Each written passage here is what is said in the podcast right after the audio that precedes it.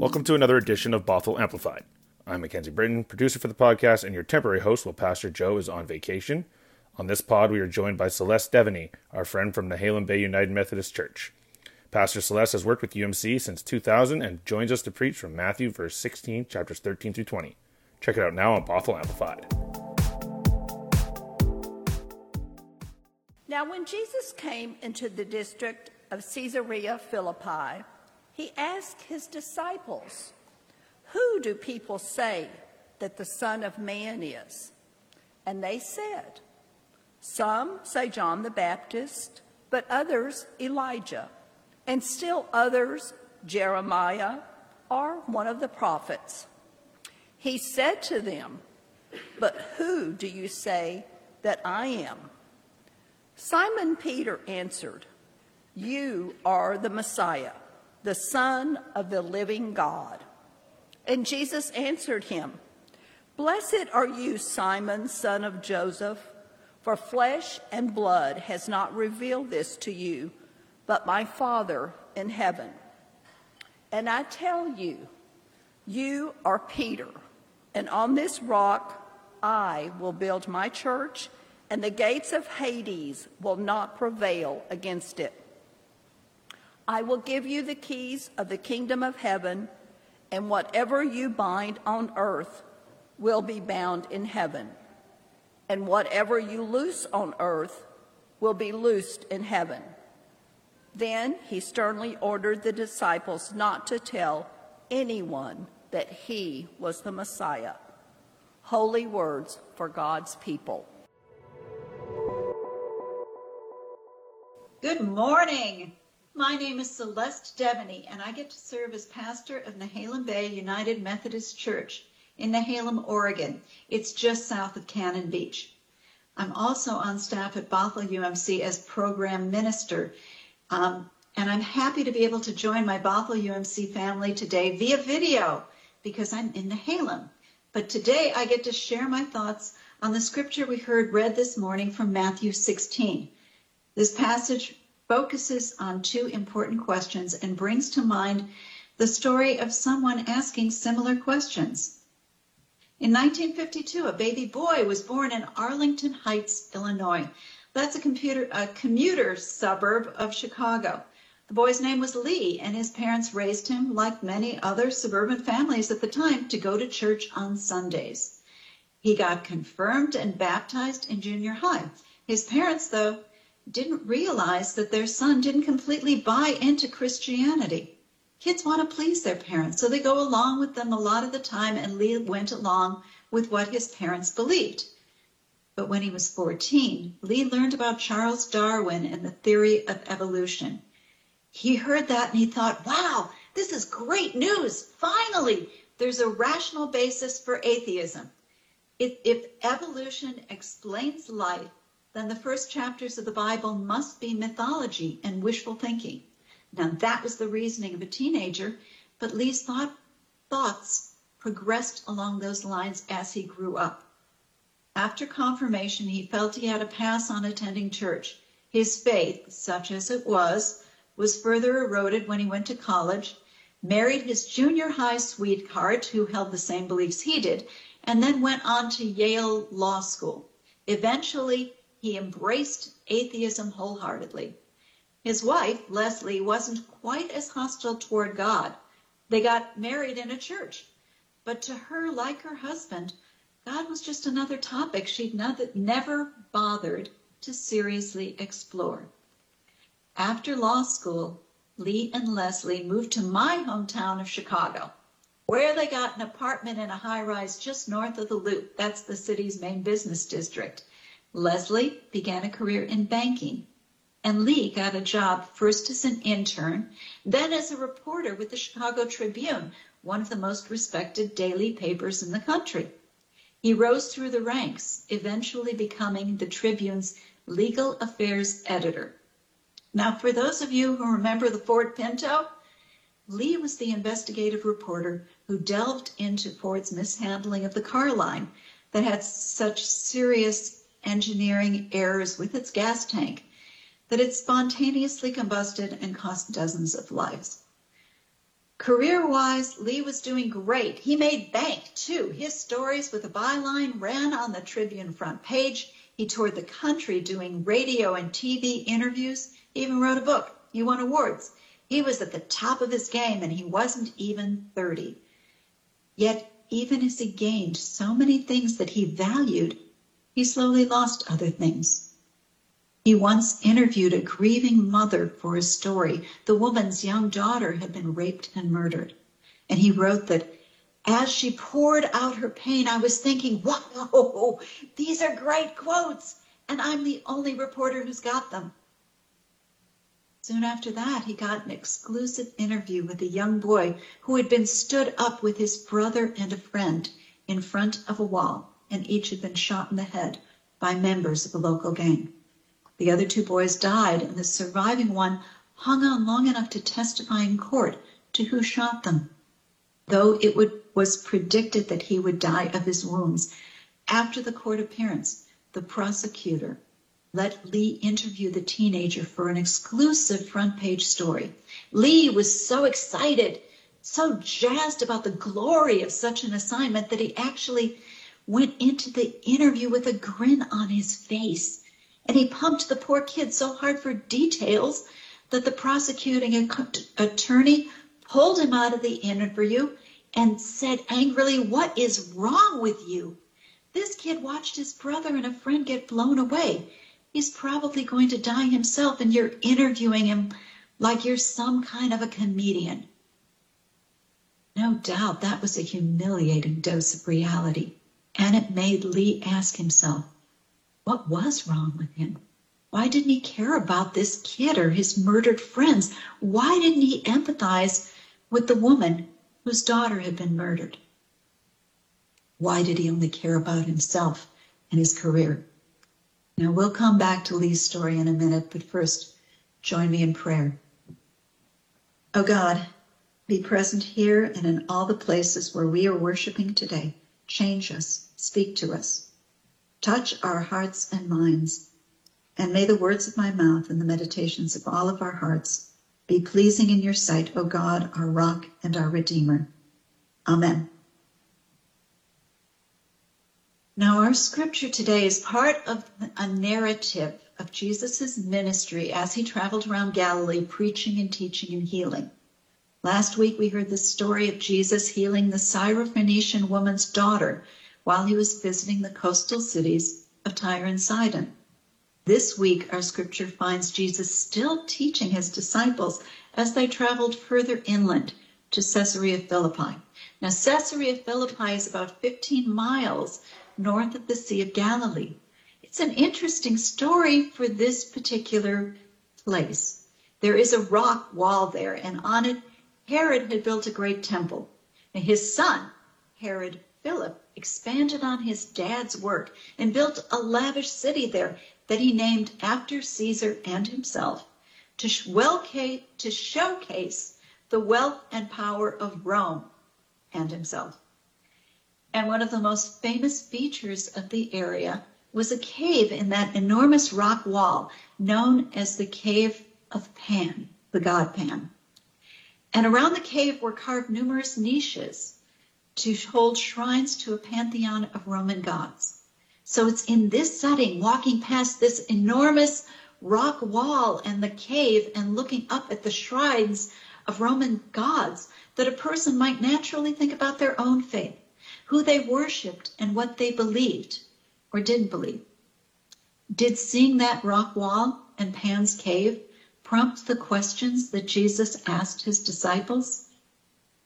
We don't know, but it's interest, interesting to ponder because the original readers of Matthew probably knew about the cave of Pan and the shrines there, just like we know about local um, attractions they may not have been surprised that Jesus did a little public opinion research at that point, limiting it to his own disciples.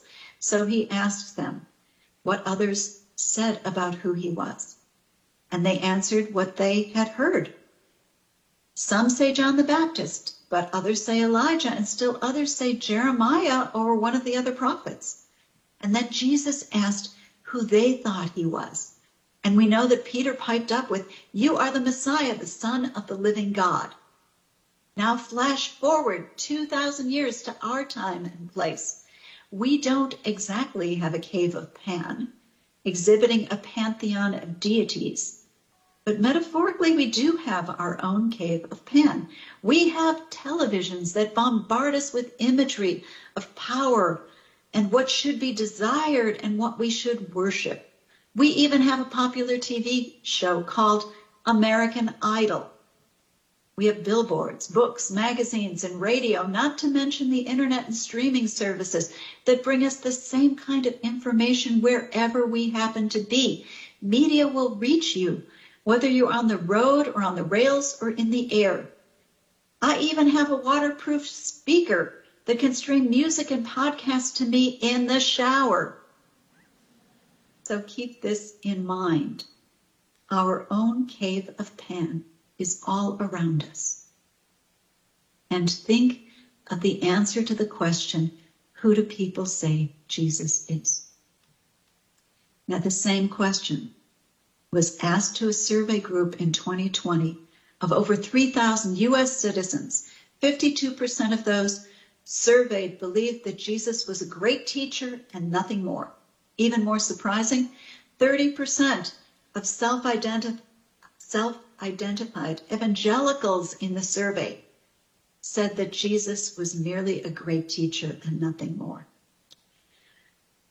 I wonder if it would be much different at any other point in time, because let's face it, people have been wrestling with this particular question since Jesus first asked it. And I used to wonder why didn't Jesus just come out and tell people, I'm the Messiah, I'm God the Creator, who's come to earth in human form. Look at what I'm doing. Listening to what I'm saying. Doesn't that convince you? But it wasn't time for that yet. So Jesus didn't say it. Jesus asked his disciples what they thought instead. And it brings me back around to the story of our Yale Law School educated young man who is a star reporter for the Chicago Tribune. When we left off the story, story of this young man named Lee, he was feeling an enormous disconnect, and he only saw the fruits of it a lack of empathy and caring, and not the root cause of not being grounded in, well, anything. He was shocked one day when his beloved wife Leslie came home and announced that she had become a Christian. His, force, his first thoughts were along the lines of, How dare she? He never signed up to be married to a Christian. He wanted his carefree, fun loving wife exactly as she was. What surprised him, though, as the weeks and months went on, was that, yes, his wife was different, but the differences were in her character. She was still carefree and fun loving, but also more loving and caring of others. Lee was still mad though, and in fact, he was so mad he decided to take two years to prove that Christianity was just another nice myth, that Jesus wasn't the Son of God and there was in fact no God at all. And he figured that with his investigative skills as a journalist and as an attorney, this would be a cake off, cakewalk, except it wasn't. He started by trying to prove that Jesus never existed, and of course he couldn't because there are historians outside of the Christian record who mention Jesus, Josephus, Tacitus, Pliny the Younger, among others. He moved on to archaeology, certain that the gospel writers had erred and that archaeologists could prove it. They came across the work of Sir William Ramsay, an archaeologist in the late 1800s and early 1900s, who believed that the book of Luke couldn't have been accurate because of a lack of archaeological evidence. So he went off to the Middle East, and after years of studying and digging, Ramsay decided that Luke was right and he was wrong. Archaeological evidence, in fact, supported Luke, and Ramsay himself became a believer. Lee went on to examine, in the same way, every aspect of biblical texts he saw that there were small differences from one gospel to the next, but as an investigative journalist, He could understand small differences. What he didn't get was a sense that anyone was lying, and he had become very good at spotting liars. And they, then Lee looked at the changes in the people Jesus knew intimately. The disciples had heard Jesus teaching both in sermons to large crowds and in intimate, teachable moments just for them. They had watched Jesus heal people of horrible terminal diseases. They'd seen his great love and compassion for the poor and powerless. They'd witnessed miracles. For three years, they'd shared his ministry. And then, when things got dicey, when things got dangerous, they ran away from the horrible events of Good Friday. But their stories didn't end there. These same people continued to experience Jesus. This was because he didn't stay dead. He was resurrected. They saw him, spoke with him, they ate with him, and they were later willing to die for what they believed was the truth of that question he had asked them years earlier Who do you say I am? As I mentioned earlier, one of the things that puzzled Lee Strobel was that how his wife Leslie changed when she became a Christian. She became an even better person for knowing Christ. And he yearned for that for himself, so that while he was trying to disprove Christ, he started to live differently. These are his own words. As I started applying the Bible's wisdom to the way I dealt with my anger, I found my emotions coming under control. When I started practicing forgiveness the way the Bible prescribes, it eased the bitterness that used to make my stomach churn and my jaw clench. And this happened again and again in the areas of finances, stress, character qualities, you name it. And after a while, I said to myself, maybe there is something to the Bible. When I try living the way it says I should live, my life gets better. Where did all that wisdom come from? Is it possible the Bible really is a revelation from God? And yes, he decided that it was possible. After two years of research and wrestling and writing, Lee Strobel found his own answer to the question who do you say I am? He decided that Jesus had to have been the Son of God and that, yes, God had to actually exist. And he ended up writing about his studies in the best selling book, The Case for Christ. He left his job at the Chicago Tribune, went on to write several more books about the Christian experience. He eventually became a pastor at both Willow Creek Community Church and later at Saddleback Church. That kind of life change is completely consistent with what Paul writes about in 2 Corinthians 5:17. Therefore, if anyone is in Christ, he is a new creation. Old things have passed away, and behold, all things have become new. And that change in us is Christ in us. But there's more to consider. After Peter gave his famous answer, Jesus said, You are Peter, and on this rock I will build my church, and the gates of Hades will not prevail against it. How ironical that he was at Caesarea Philippi, built on a great rock, and yet he told his disciples that his church would be built on them, on humans, on relationships. And here's my own personal belief about that line the gates of hell will not prevail against it. I don't believe that life is ever simple. We have challenges, we have hard times. Yes, we have heartbreak and tragedies. God rarely swoops in to save the day like Iron Man or Superman when we face trials, but Christ in us. Our transformed hearts and minds will remain Christ will never abandon us or leave us. And sometimes we just have to take that on faith because there will be times when it feels like we're alone, but we're not. One final thought for you. I was in Bothell last week and I stopped in at the church office where I had a wonderful conversation with someone who in my opinion, is a great theologian, our own director of operations, Jeremy Matthias. And we talked about church in general, but most specifically about the relationships that we have both been blessed to develop with other believers through worshiping and studying and singing and working together. And I finally understood something important, something that Lee Strobel finally understood too. In knowing Jesus as the Messiah, hearts are changed, minds are changed, behaviors are changed, and relationships with God and one another grow out of that. I have a church family right here at Bothell UMC, a community here, a shared set of values that align with what God wants for our world because those are the things that we collectively want for our world. There is a level of trust and love here that is unique. Now, that is not to say that I don't trust in my love and love my friends who don't believe. I do. I love them. They're wonderful and I adore them. And that's not to say that we do not share many of the same values, but the reason for it is different. The reason is Jesus.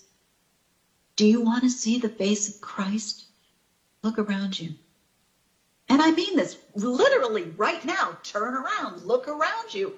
Look at the people sitting in the sanctuary around you. We are Christ in our community, or at least we're striving to become Christ in our community, just like Bothell UMC's purpose statement says. And remember this the next time you look in the mirror, you personally are becoming Christ in the community. You are the rock. You can change the world because Christ is changing you. And this is all because you answered the question Jesus asked his disciples 2,000 years ago Who do you think I am? You are the Messiah. And even though we're on video, can I get an amen? Please join me in prayer. Oh God, we thank you for that moment in Caesarea Philippi when you asked your magnificent question. Thank you for changing us. Thank you for this church and this church family. May we be people who reflect our belief that you are the Messiah. May we reflect it in our lives this coming week and all of our days ahead. Amen.